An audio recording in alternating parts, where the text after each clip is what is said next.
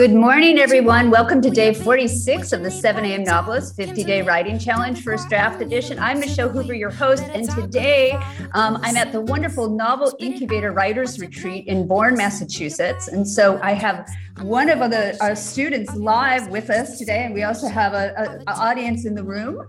Um, and so we'll see how this goes. Uh, yesterday, we were talking about ending tricks. And today will be similar, but I really want to think about how finding your ending and what an ending is is determined by the, the full book. Um, and how um, that you actually need to know your ending or even having written your ending um, when you go back to revise and be able to, to work through the full book again. So we've got Christine Murphy back on with us today. Um, Christine, tell us about yourself. You're like you're like a language genius.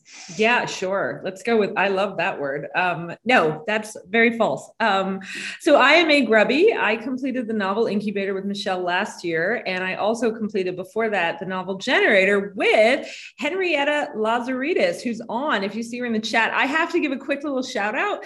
Henrietta has is a totally brilliant writer and teacher, and she has a new book coming out, Terra Nova, um, early December, and December everyone should 6th. just, everyone should buy it and read it because I know it's going to be amazing. And if you pre-order, um, that helps the writer because it, the bookstores understand that people are excited about this book, so they get more in, so more people can see it, more people can buy it. So go buy Henrietta's book. This is why I love Christine because she wants to talk about other people instead of about herself. So she is actually signed with an agent with her novel. Her novel is this raging, funny, amazing um, book. And so she herself has gone through the revision process multiple times. She actually is still going through the revision process with the feedback from the agent. She knows that she's going to have more revision upcoming with when she sells it to uh, an editor. And that's just kind of part of the process. You should always expect that revision every single time. So, Christine, you said you know your endings.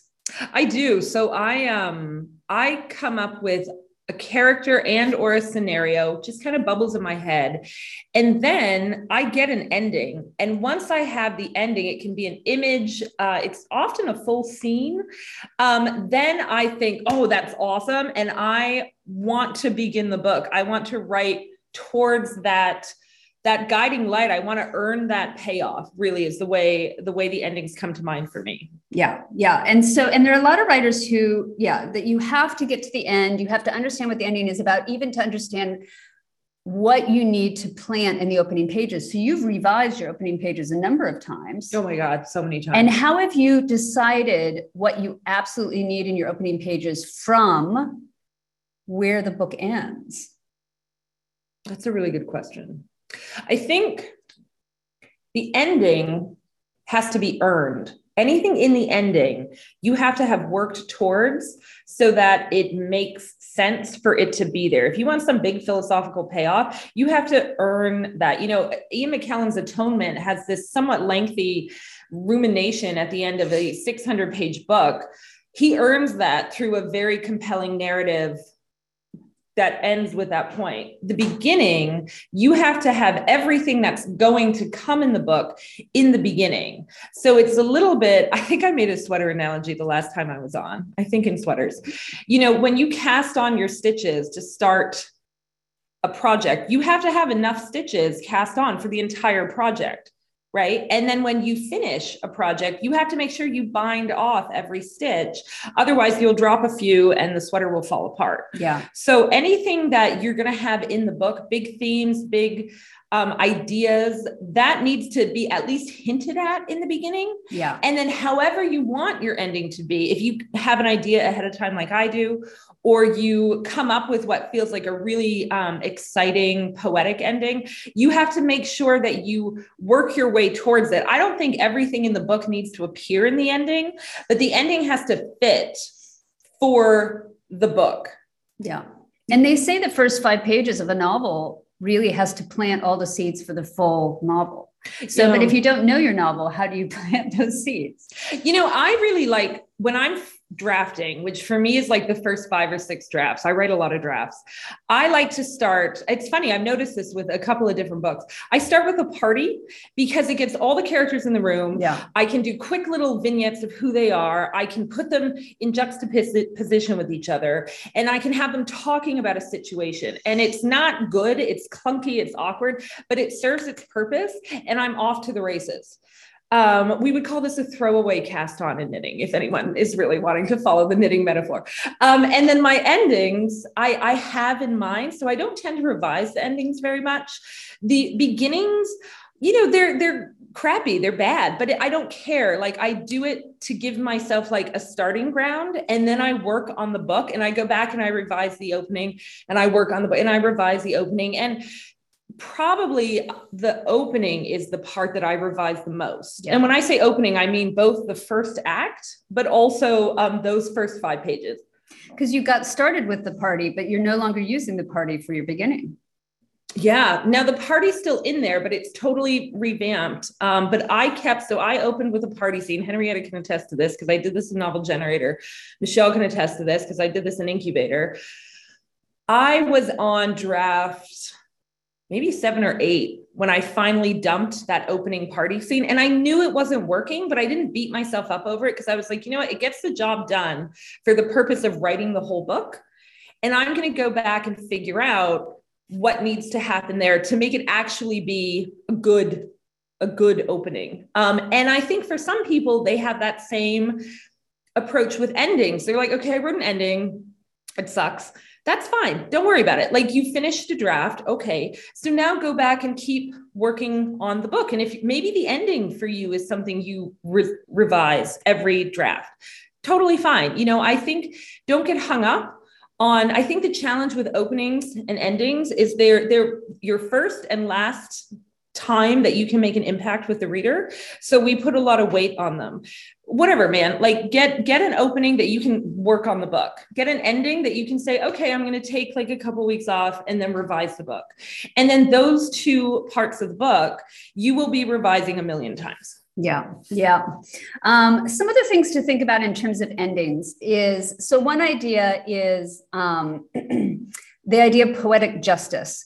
And I think um, I don't particularly like to talk about, well, I will sometimes talk about publishing. I don't particularly like to weigh my students down with what the market will take and what the market won't take, because that kind of pisses me off. But um, the American, at least the American publishing world, is highly Puritan, um, as our whole culture is. And so um, I know those are, we have a lot of international listeners too. Um, but so this idea of poetic justice becomes very important to um, to that and to the readership in the United States, at least. I know, damn those Puritans, Patricia says. Um, so, James Frey, in his book, How to Write a Damn Good Novel, he says, he talks about poetic justice. He says, What is justice? Justice is vindicating the innocent, punishing the guilty, and rewarding the virtuous. Poetic justice is punishment that fits the crime or vindication that fits the virtue. To be poetic, the agency di- dispensing the justice must be hidden. If the police do it, it isn't poetic. So he gives then a few examples. A man drowns his old spinster aunt in a bathtub. With the insurance money, he buys a boat, which then sinks. He drowns. This is poetic justice because the agency, fate, accident, the Lord of the universe, has meted out the justice, is not apparent, and the punishment, drowning, fits the crime, murder by drowning. And so that's also interesting too, because you have a parallel scene and, and you're and you're using that kind of slant rhyme that I've talked about before. And so those kinds of those kinds of uh, thematic repetitions can be really interesting, but thematic rep- a repetition that's changed and built on an earlier um, a version of the theme. Um, and then he also talks about suppose an ambitious man craves wealth, power, and glory. He dreams of the day when he and his wife can sit back on top of the heap and bask in their wealth. But his ambition hardens his heart, and by the time he has made it to the top, crushing all his competitors, his wife has left him for a gentler, kinder man. He has achieved his goals, but the achievement is empty. That too is poetic justice. If you can't give full vindication to the innocent or full rewards to the virtuous, let them at least have a slice of the pie. Readers crave to see justice done. Say you're, write, say you're writing a story about oppression Your hero, a textile worker in a sweatshop, is trying to organize a union. The union is smashed. Your hero has failed. In the court of poetic justice, your villains have won. But if your hero has found courage, self respect, and the love of a good woman, he has won something even more valuable. And there can be victories at other textile factories, other wars to fight and win. Even in death, a character can win something. Hamlet had his vengeance. Um, so, in terms of like, actually, uh, Christine, I don't know if you'd be able to talk about it, but your book deals a lot with justice. Mm. And how did you did you feel the pressure of readership on what justice is supposed to be, or even this idea of poetic justice in determining how it ended?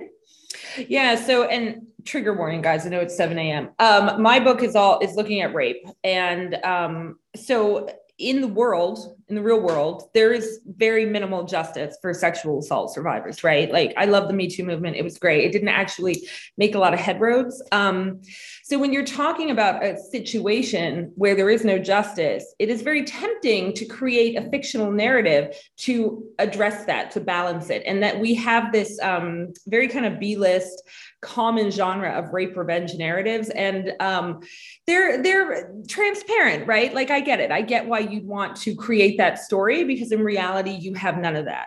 So my book is trying to push away at this rape revenge narrative. The challenge is a book needs to have a satisfying ending. And when you're talking, as Michelle just read, about oppression, about persecution, about violence that goes unpunished, how do you create a satisfying ending that does not kind of cater to this Aristotelian Aristotelian, how do I, Aristotle's yeah.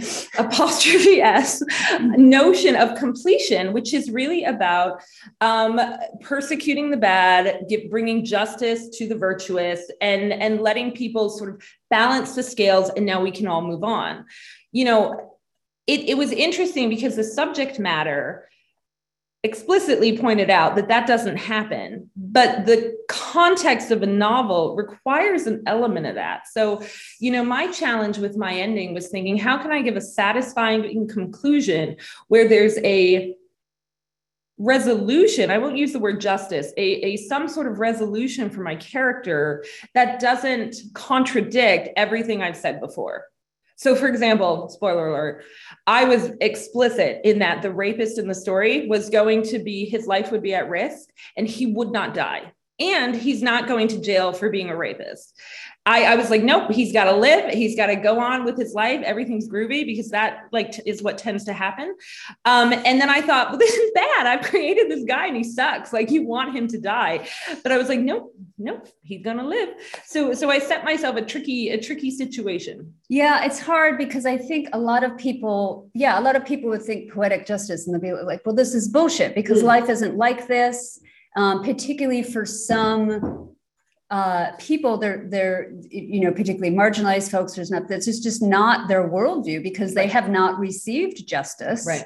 Um, so so i think it's interesting to think about this might be what readership is looking for. So how can you play with that use that undermine that go against it in some way to actually say something?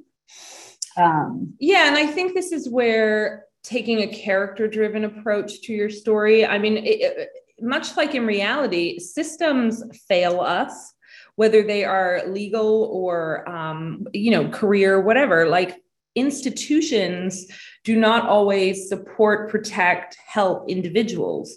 So when you find yourself in that situation, which I think we all do at least once, does that mean you everything is poo poo?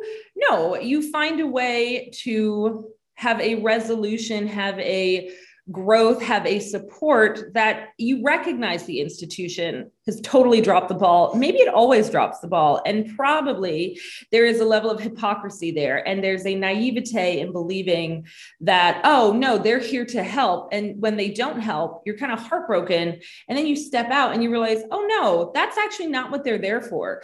So there can be a awareness building on the part of the character.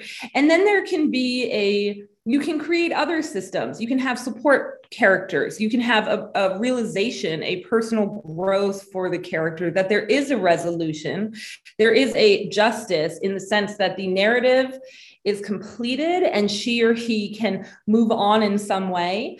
And I think you can make it dare I say optimistic, even when the the the larger the people, places, that are supposed to do this job don't and maybe never have, you can still create a narrative that's very specific that gets at a general truth of, you know, just because something went to hell over here doesn't mean you have to get dragged down with it. Yeah. Yeah. And so I also think a lot of, um, you've got a lot of LGBTQ uh, plus writers and a lot of Black, Indigenous uh, writer and writers of color.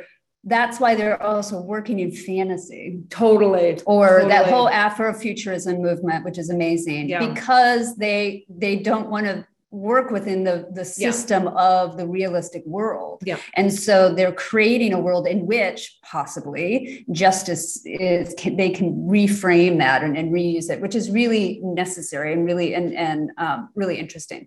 Okay some other things to think about ending. Um, uh, christine has already gone there with aristotle. So um, a few things that i always think about in terms of aristotle's poetics um, and it's actually, if you ever try reading it, it's a much easier read than you might think. um, the style is actually much more contemporary than you might actually think. So Aristotle says that the payoff, the good payoff at the end of the story is a kind of cathartic moment for the audience.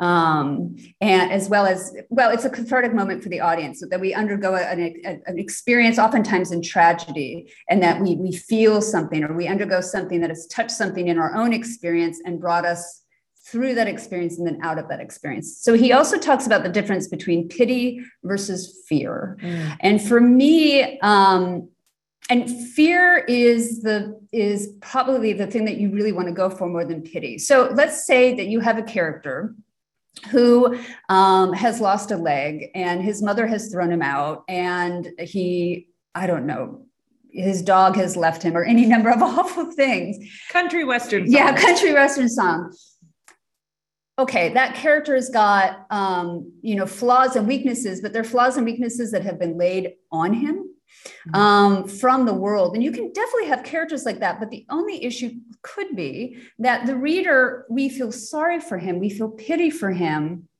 but we also keep him at a distance mm-hmm. a little bit.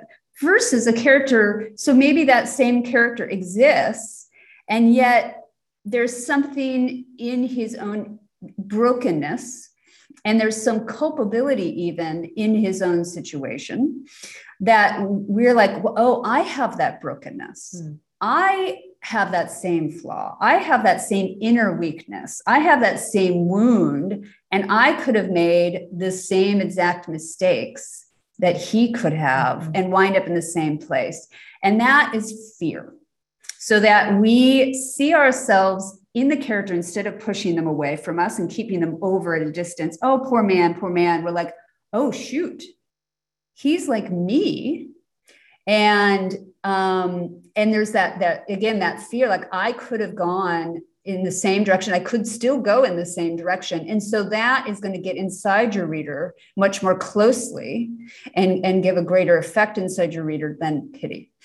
Um Aristotle also talks about uh, the reversal of a situation. And so, one famous reversal is in Oedipus. Um, Oedipus is looking for the king's killer.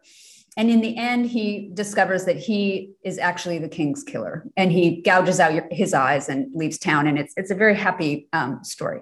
Um, so he and so Aristotle. So you're you're you're expecting one thing that the the plot is going in one direction it actually then turns on its head and almost turns backwards and points back to the protagonist in some way. And so that's aristotle talks about as a very satisfying ending. There's another way you can do reversal though. Um, and lynne barrett who teaches down in florida um, and is one of my favorite teachers she talks about hansel and gretel. And i might have mentioned this before. I've been mentioning that, this story a lot because you can learn a lot of, from fairy tales.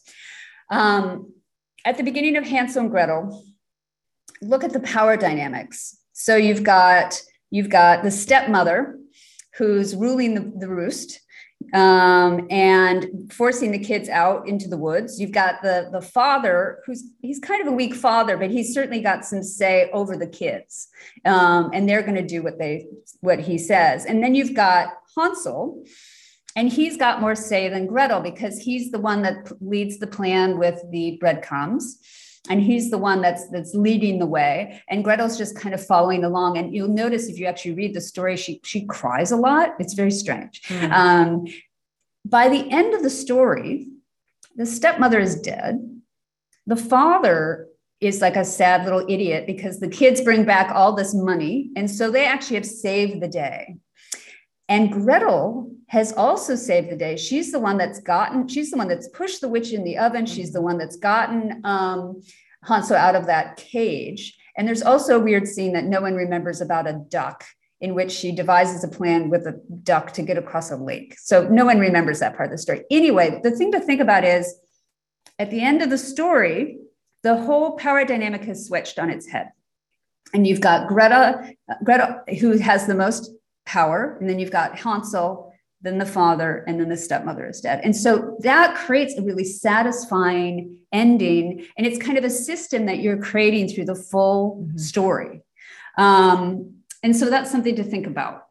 Um, how do you think about power dynamics? Because that also has a lot to do with poetic justice, basically i think your protagonist is searching to gain regain power. Yeah. Because so they go through the inciting incident it, it, knocks them off their game they have to do something they have to search some for something.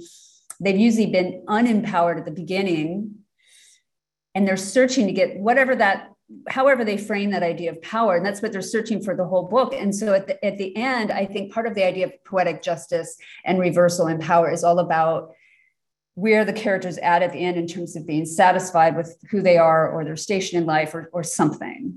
Have you did you think about that? Because you have a lot of power dynamics in your book. Like has your character by the end gained power? Yeah you know it's so interesting that hansel and gretel a story because that is the power is very explicit. It is power based on action. You know gretel saves the day. She starts off disempowered and, and quite passive and ends up showing her power through action. Saves her brother kills the witch carries all the money home. It's like dad great. Um, i think one of the ways you can create a sense of resolution with characters when you are writing about a subject where you don't want this poetic justice everything's good. The yeah. bad guy goes to jail. The good guy becomes king is to look at the internal power of the character. So my character's arc, I was really struggling with for again like six or seven drafts. Um, what what is her arc? And what I realized was her arc is she starts the book having been thrown off course, and her arc is to come back to who she is by resisting the push to become something other than who she is. So her arc in that sense was, I suppose, in reverse or more full circle. Um, and the power is not. I mean, there's an exciting action scene at the end. So physically, yes, there's an element of power displayed, but it is not, for example, institutional. Like the bad guy does not go to jail. He does not have any consequences in his life. And I actually kind of twist the knife a little bit and imply that he he people like him more because he just had this harrowing experience and he survived it. And like, oh my God, what a brave victim. Like just to be a bitch. Um, that's what I did as a writer. Um, so when we talk about power, I think reversing power dynamics is brilliant and you can do it in a way while still highlighting profound inequity and injustice um, or just a more realistic approach to the world. I mean i love a happy ending and i think some books work really well re- with that regard. But even when you look at, for example, a lot of murder mysteries, thrillers, you know, those very specific genre conventions, for the most part, you need to have a resolution at the end. Who killed him? You know, and maybe why they did it. Well, in many of those books, you do have that. You have that material resolution, but there is a greater loss. So you can play with this. You can have, you can win the concrete situation you can solve the crime but have lost your character can have lost everything in the process. That has a very different sense of an ending than if you have a character who doesn't win in any material sense. The whole they're striving to get this job they're striving to solve this crime. And by the end of the book they don't. They don't achieve that but they win something much greater. And that's where i think you know the, the concrete or the the plot versus the character and the internal development separate and you can play with those two things. Yeah excellent. So we have a, a question in the chat is of course the concept of pity versus fear is fascinating. Can yeah. you give another example of that or an impact on the reader? I think any good book is really about more about fear because it's about you know you you get this in workshop all the time like oh i want the care to be relatable. I want the care to be relatable. And the problem with relatability is that doesn't mean that like for me that the character is going to be white blonde blue-eyed short with weirdly long fingers like whatever you know um i do. They are they're very um uh relatability is about uh those deeper yearnings of mm-hmm. belonging of of community of love and also those deeper fears um, of of not belonging, of, of not succeeding or not or, or being invisible you know so so a lot of these things these kind of larger themes with beneath the characters is what i is what really makes them relatable and i've said this before i remember when i was teaching at brandeis i had a, a filipino student and she um she was teeny she was smaller than me um, and i asked okay what character in literature have you been able to relate to the most? And she said, Frankenstein. Mm-hmm. Um, now, physically, everything, you know, she um, is, was completely different than her. Um, and, and yet she related to his loneliness, mm. his being an outcast, his search for love, his search for family. So when you when you're looking at pity versus fear, you're also looking at, you're looking for that relatability, that inner resonance relatability uh, because again that's what brings us closer to the character. And also they're making the same mistakes that we do. So because they because they so yearn for love and because they so yearn for family they will do possibly bad things. Mm-hmm. Um, and we can see gosh if i if i allow this feeling to carry me too far i could have gone there as well. And i always push my my um, writers that i work with to have some compassion for their characters even even characters that do bad things. Like you might not have done that final action that becomes a crime or, or becomes whatever you know bad thing they did but but try to understand what got them to that point of decision. And it's usually a very human thing that you can relate us to. Um, and that's also the fear because we could, um, we understand that pressure and we understand like gosh you know i there, there are moments in my life that i just felt so vulnerable and I, I i might have just done anything. I might have just broken through into something. I made a different decision but i at least understand that person and how they got to that that moment that cliff. Um, and and we're like okay i gotta i gotta be careful because i could have i could have gone that that way as well yeah. So basically i think any good novel would would contain that that bit of fear. Because again that's that's it's about a relatability question. Yeah and it's interesting hearing you talk. It reminds me of how i feel like we've had quite this pop cultural rush of um, full narratives detailing a um, villain's backstory. Yeah. So there was the Joker movie that came out. Like, how did the Batman's Joker become the Joker? Um, Game of Thrones, spoiler alert for the final season, was about how does this hero become a bad guy. Um, and and I've seen a bunch of others. Um, that's a great example of uh, going towards an ending because we know who this person is. Like, if you want to write the backstory of Hannibal Lecter, okay, awesome. Well, the easiest way to set up a fascinating arc is to make Hannibal Lecter like like a boy scout, like a really sweet guy who everybody loves because the author knows and the reader knows this is where we're going and it's like how's he going to do that? Um or I, like we talked about last time I was on, like Titanic, we know the boat goes down. Okay, so if you go to a movie called Titanic, what is the author doing along the way? Because we actually know the ending, but we know the ending in a very concrete way. We know that Batman's Joker is Looney Tunes, right? We know the Titanic boat ships. Fine. So you know the material ending, but how incredibly dissatisfying if by the end of the movie you were like, okay, Joker's crazy. He went off the rocket. He's nuts, whatever. He becomes Jack Nicholson. Okay. Really, you want an ending, which, like Michelle says, is fear based and, and tragic. I think, not to go on a tangent, that for Game of Thrones really failed because I don't think we felt the tragedy no. of um, the blonde chick becoming, again, spoilers all over the place, becoming a bad guy. Um, and I never saw that Joker movie. But, you know, I think if you're going to have some sort of devastating ending, again, you've got to earn it. You've got to have us, the reader, thinking, if you want to end in a really dark place without losing your reader, you need to make sure that you bring them along to that dark place. And in my opinion, the only way to do that is to make sure you maintain like a close emotional connection with your character.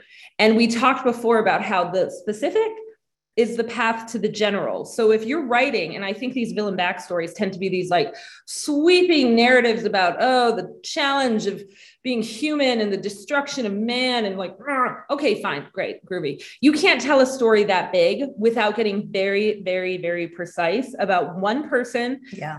falling down like death of a salesman kind of approach. You have to only focus on one person ideally who starts off in a fairly prosaic way so that he can build his hero quest or villain quest whatever whatever the approach is because any like big big ending you have to you've got a lot of work to earn that big ending yeah. And even a small ending, it needs to be impactful. So if your ending is going to feel quite muted, like um, Middlemarch, it, it's the, the, the, most beautiful paragraph about the, the value of little lives that is a very quiet ending after a 1200 page novel. It's it's a really interesting choice that george eliot made there but it also is in keeping with the novel because at no point does she make some grand sweeping epic statement across the book even though the book itself is a grand sweeping epic story and God, does she make mistakes, intellectual mistakes, yeah. mistakes out of love, mistakes yeah. out of loneliness. Yeah.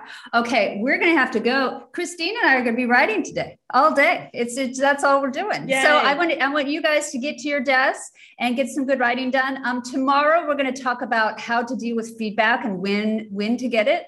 Um, and, and uh, November 20th, we're also going to talk uh, about how to uh, keeping the faith, how to keep working through multiple drafts and multiple bad feedback sessions, possibly.